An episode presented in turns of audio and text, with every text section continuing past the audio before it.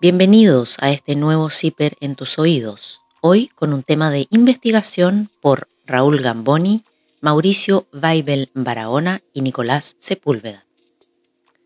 Encuesta del Instituto Nacional de Derechos Humanos muestra que ciudadanos confían más en carabineros que en ese instituto.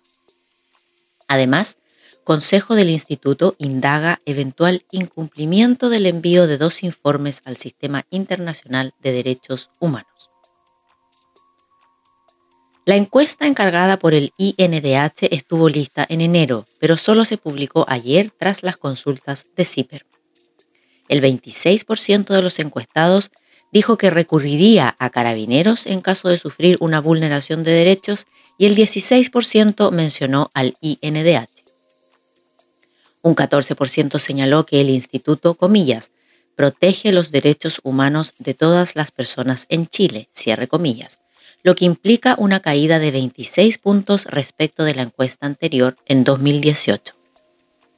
El deterioro de la imagen de la entidad se conoce cuando surge una denuncia sobre un eventual incumplimiento del instituto a su obligación legal de enviar dos informes al Sistema Internacional de Protección a los Derechos Humanos. En tanto, la Asociación de Funcionarios de la entidad denunció ante la Contraloría una contratación excesiva de asesores que ganan entre un millón y cuatro millones de pesos mensuales.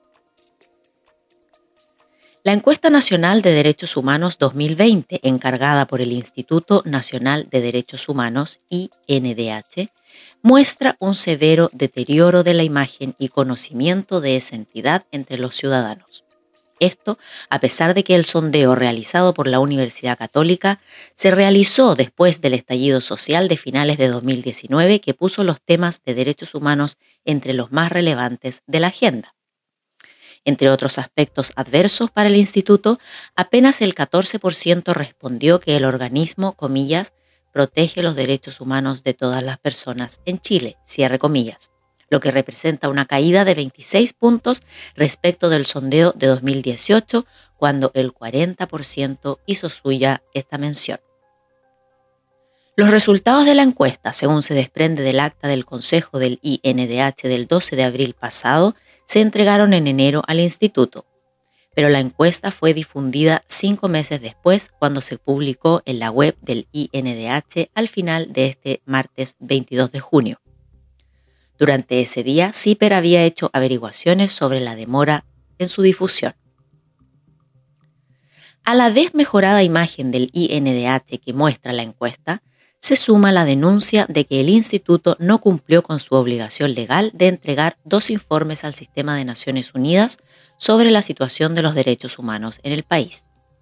En detalle, estaba previsto que comunicara en febrero y marzo respectivamente el avance o retroceso en temas relativos a la discriminación contra la mujer y a la tortura, lo que no habría hecho. El antecedente quedó expuesto en una carta de autodespido fechada el 30 de abril último, suscrita por Mariela Infante, quien tenía la responsabilidad nominal de preparar estos informes. La exfuncionaria explica en la carta que su labor fue sometida a la supervisión de un asesor, lo que según su versión redundó en falta de instrucciones y fechas claras, situación que impidió cumplir con los informes. CIPER consultó al INDH por esta eventual omisión de los dos informes a los que el instituto está obligado por ley y la respuesta fue que la entrega de esos informes previos no es una obligación, y que el instituto sigue siendo parte del proceso. La intervención de asesores en distintas unidades del INDH ha generado roces entre la dirección del instituto y la Asociación de Funcionarios y Funcionarias de la entidad. Hace pocos días, la asociación denunció ante la Contraloría que la contratación de asesores de confianza del director superaría el límite de 5% del presupuesto que se puede dedicar al ítem de contrataciones a honorarios o bajo el Código del Trabajo. Se trata, según los antecedentes expuestos por la asociación, de 19 asesores que reciben entre 1 millón y 4 millones de pesos mensuales. Pero la unidad de comunicaciones del INDH envió un informe a CIPER en el que señala que los asesores de confianza son solo siete y que se gasta en ellos el 3,7 del presupuesto autorizado. La Asociación de Funcionarios también denuncia que el INDH ha suspendido la labor de los observadores que vigilan el actual policial durante las manifestaciones. Esto se habría producido después de una denuncia de carabineros contra una funcionaria del instituto acusada de entorpecer la operación policial. Y también tras la decisión de las autoridades del INDH de revisar los protocolos destinados a regular la labor de los observadores y asegurar su comportamiento neutral. Estas situaciones, que hasta ahora no fueron explicadas en detalle al Consejo Institucional, se suman a la decisión de mantener en reserva hasta este martes 22 la encuesta de 118 páginas encargada a la Dirección de Estudios Sociales, de SUC, de la Pontificia Universidad Católica. Menos confianza y más desconocimiento. Los negativos resultados para la imagen del INDH que muestra la encuesta recién difundida marcan un duro revés para la labor del organismo que dirige Sergio Mico, DC. Una de las respuestas más duras es aquella en que los consultados mencionaron las características que atribuyen al instituto. Solo el 14% señaló que el organismo, comillas, protege los derechos humanos de todas las personas en Chile, cierre comillas, lo que implica una baja de 26 puntos en relación al sondeo anterior en 2018. Además, apenas el 12% indicó que el INDH, comillas, protege a todas las personas, cierre comillas, lo que significa una baja de 7,7 puntos respecto de 2018, cuando esa respuesta marcó un 19,7%. Otra respuesta inesperada después del estallido social es que las personas que declararon no conocer al INDH subieron 10,2 puntos entre 2018 y 2020, pasando de 12,2 a 22% en el 2020. Frente a la consulta respecto de la institución a la que recurrirían en caso de sufrir una vulneración de derechos, los encuestados manifestaron más confianza en carabineros que en el INDH. El 26% indicó que recurriría a la policía uniformada y el 16% al INDH. Respecto de la situación general de los derechos humanos en Chile, el sondeo arrojó que el 83% considera importante vivir en un país donde se respeten los derechos humanos, pero solo un 7% consideró que eso ocurre en Chile.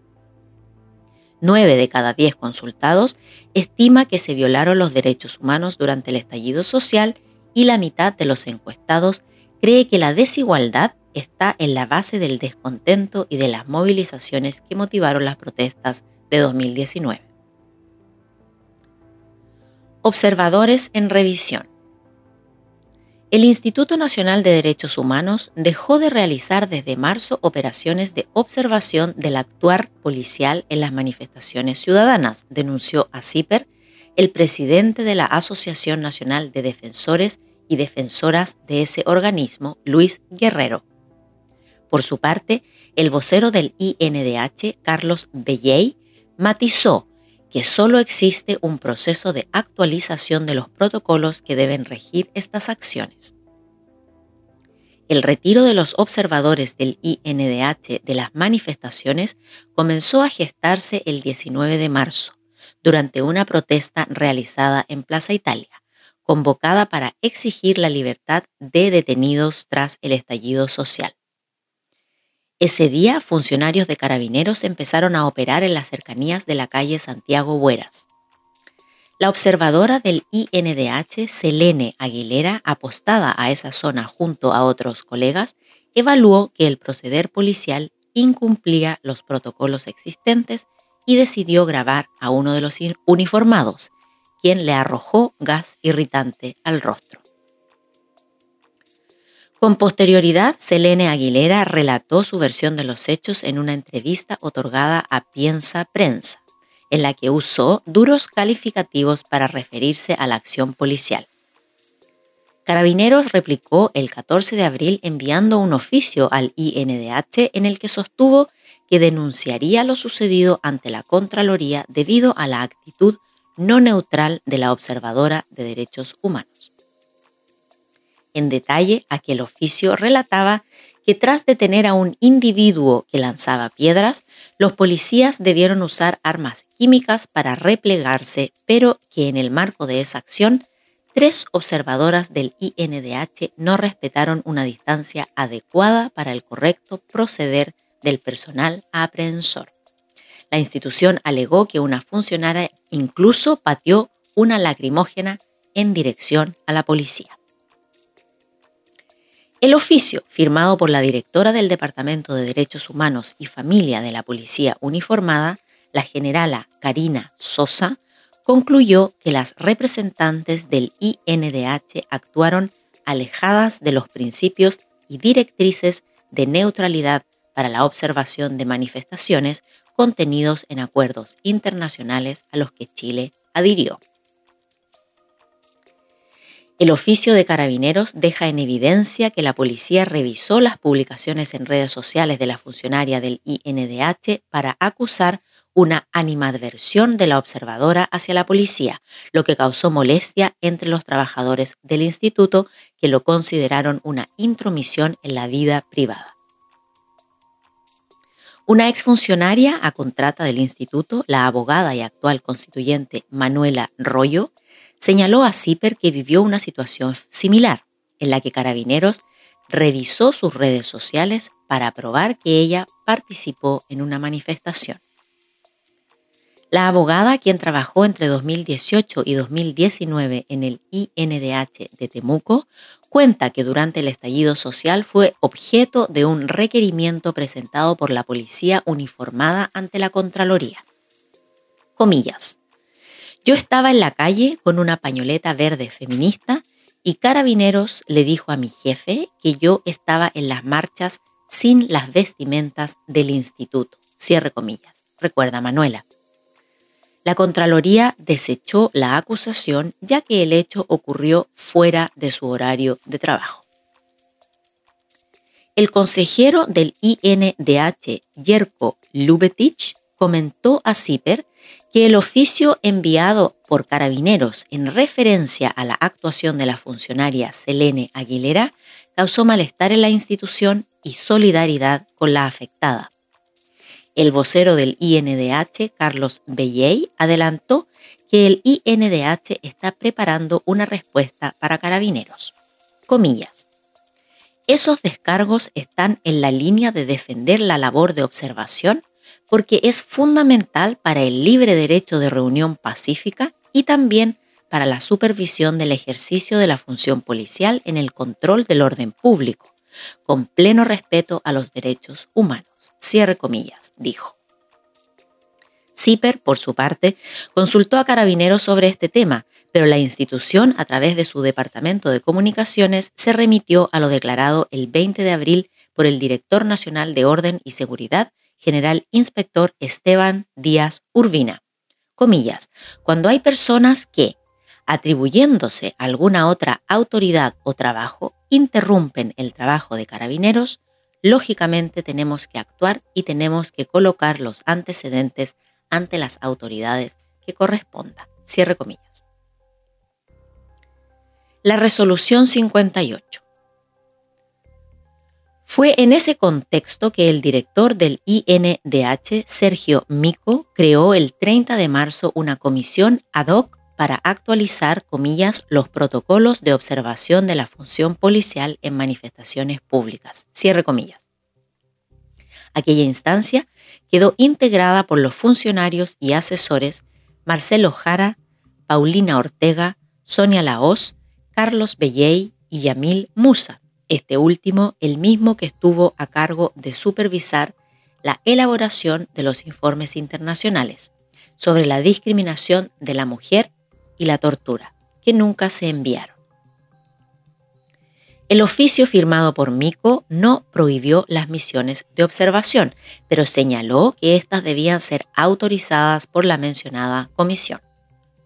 De hecho, la dirección del INDH desmintió que la institución haya abonado el trabajo en terreno, detallando que se han realizado a nivel nacional 38 observaciones a manifestaciones de diversa índole y 168 visitas a comisarías, hospitales, centros del Sename y recintos penitenciarios. Según el vocero del INDH, Carlos Pelley, por un problema de capacidad, simplemente no es posible observar todas las manifestaciones. Sin embargo, organismos de derechos humanos de la sociedad civil señalan que no han visto en terreno a los observadores del INDH durante las manifestaciones que se han realizado los viernes en el sector de Plaza Italia. Para la vocera de la Casa Memoria José Domingo Cañas, Marta Cisterna, es grave que el INDH no esté monitoreando el comportamiento de carabineros durante las protestas. El dirigente gremial del INDH, Luis Guerrero, admitió que existe un proceso de revisión de protocolos institucionales pensando en el resguardo de la seguridad de los funcionarios, pero expresó su temor de que las normas que se establezcan limiten las facultades que tienen los observadores.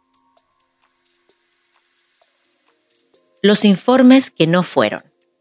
Por ley, el INDH debe enviar a distintos órganos del sistema de Naciones Unidas informes sobre cómo Chile cumple o no con los tratados internacionales que ha suscrito en materia de derechos humanos. Este año correspondía elaborar dos reportes previos al examen final y periódico que rinde el país ante el sistema multilateral. El primero de estos documentos debía ser enviado el primero de febrero al Comité para la Eliminación de la Discriminación contra la Mujer, CEDAW. El segundo debía entregarse en marzo al Comité contra la Tortura, CAT.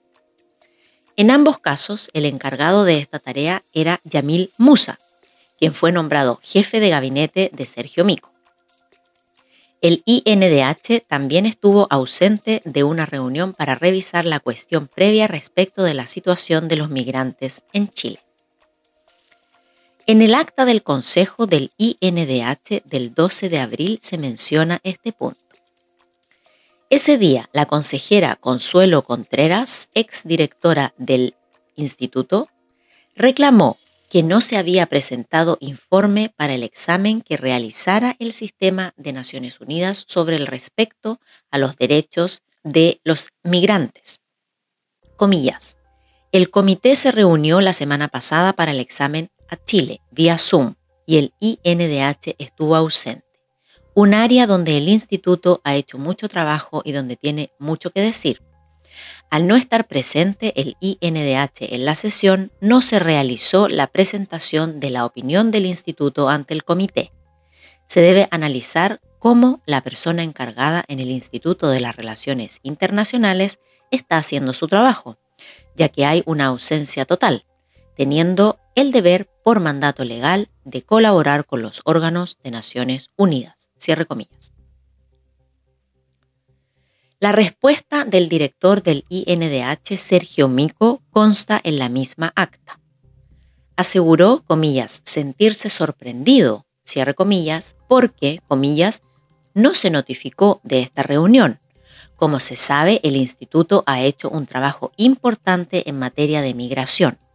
El INDH ha emitido diversos pronunciamientos al respecto y colaborado con organizaciones de la sociedad civil y organizaciones internacionales a favor de los derechos de los migrantes.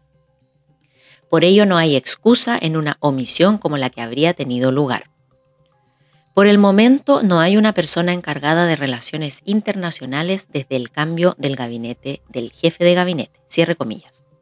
Mico cerró su intervención sobre este asunto señalando que, comillas, averiguará lo que ocurrió e informará al Consejo. Cierre comillas.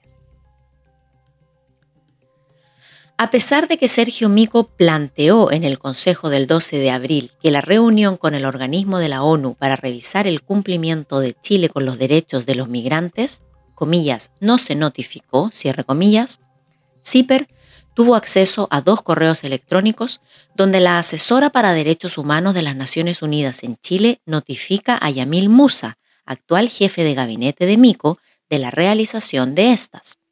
El primero está fechado el 16 de marzo y el segundo el 1 de abril.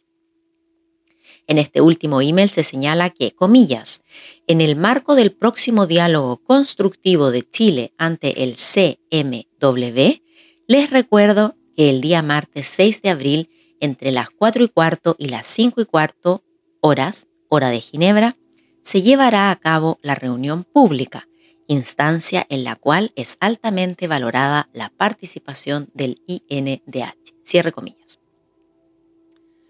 Otros correos electrónicos a los que CIPER tuvo acceso muestran cómo el 13 de enero la entonces coordinadora del área de monitoreo y seguimiento de obligaciones del Estado del INDH, Mariela Infante, le escribe a Yamil Musa preguntando por las fechas de los informes que debía entregar el instituto. Comillas. Te quería pedir si sería posible que nos compartas el calendario de los exámenes y listas de cuestiones del año 2020 para sobre esa base identificar los informes complementarios que debemos preparar en la unidad. De la información que hay en la página de ACNUDH, identifiqué que este año hay lista de cuestiones para CEDAB y CAT. Cierre comillas. La respuesta llegó recién el 23 de febrero, firmada por Paula Ballesteros, jefa de la unidad de estudios, indicando que no tenían información al respecto. Comillas, me informé con dirección y oficialmente no ha llegado ninguna solicitud de informe o indicación de fecha para los exámenes periódicos o listas de cuestiones internacionales. Incluso sobre CEDAW y CAT no nos ha llegado nada. Cierre comillas. El plazo para entregar el informe sobre la situación en Chile de la discriminación hacia la mujer había vencido el primero de febrero. Expertos en el área de los derechos humanos dijeron a CIPER que es obligación del INDH indagar sobre estos plazos. Dos integrantes del Consejo del Instituto señalaron a CIPER que se está indagando qué sucedió con esos informes el INDH entregó una versión oficial a CIPER que señala que aún están a tiempo de participar del examen al Estado en estas materias. Comillas, las contribuciones en la primera etapa de esta evaluación al Estado de Chile, si bien son posibles, no son obligatorias y en ningún caso implican que el INDH quede al margen del proceso de no hacerlo. Menos aún, que el instituto esté incumpliendo con su rol de seguimiento a las obligaciones internacionales del Estado. El INDH sí presentará sus respectivos informes alternativos espejo a los comités cuando corresponda. En el caso del CAT, el Estado tiene plazo para contestar el listado de cuestiones previas hasta el 10 de agosto de 2022. A partir de esa fecha, el INDH puede empezar a preparar su informe. En el caso de CEDAW, el Estado tiene plazo hasta el 31 de marzo de 2022 para contestar el listado de cuestiones previas. A partir de ahí, el INDH puede empezar a preparar su informe. Cierre comillas. Planilla de asesores. La actuación del ahora jefe de gabinete, Yamil Musa, en los informes que no se habrían enviado, abrió un debate interno sobre la contratación de los asesores de la dirección del INDH, así como respecto de la definición de sus funciones y del gasto erogado en ellos. El 18 de marzo de 2020, Sergio Mico firmó una circular que le otorgó mayores libertades para contratar asesores cuyas remuneraciones no podían exceder, sin embargo, el 5% del gasto de personal en toda la institución. Sobre este último punto, la Asociación de Funcionarios del INDH estimó que había un incumplimiento importante y el 10 de junio pasado lo denunció a la Contraloría. Comillas. Según la información disponible en transparencia activa de nuestra institución, la planilla de asesores, asesoras y de colaboradores, colaboradoras de los asesores, asesoras, comprometería la responsabilidad administrativa del INDH, pues estaría excediendo el 5% del presupuesto anual 2021 asignado al subtítulo 21, Contrataciones, Código del Trabajo y Honorarios, cuyo monto total debiera ser 398 mil millones 574 mil 400. Cierre comillas, señaló la agrupación en su escrito. En el registro en Excel que adjuntaron la suma del gasto atribuido a la contratación de estos asesores llega a 579.000,9 millones, unos 180 millones más de lo permitido, según los cálculos de la asociación. No obstante, desde la unidad de comunicaciones del INDH enviaron un informe a CIPER que sostiene que los asesores de confianza del director son 7 y no 19, y que el gasto en ellos corresponde al 3,7% del presupuesto institucional para ese ítem. El resto de los funcionarios que se menciona en la denuncia no son asesores, asesoras, porque pertenecen tanto a áreas permanentes de la institución como a programas estratégicos temporales que son aprobados por el Consejo del INDH debido a la contingencia nacional cuando se presenta la propuesta anual de, comillas, planes y programas. Cierre comillas. Gracias por escuchar este CIPER en tus oídos. Leemos las investigaciones de CIPER Chile para ti. Que tengas un buen día y hasta la próxima.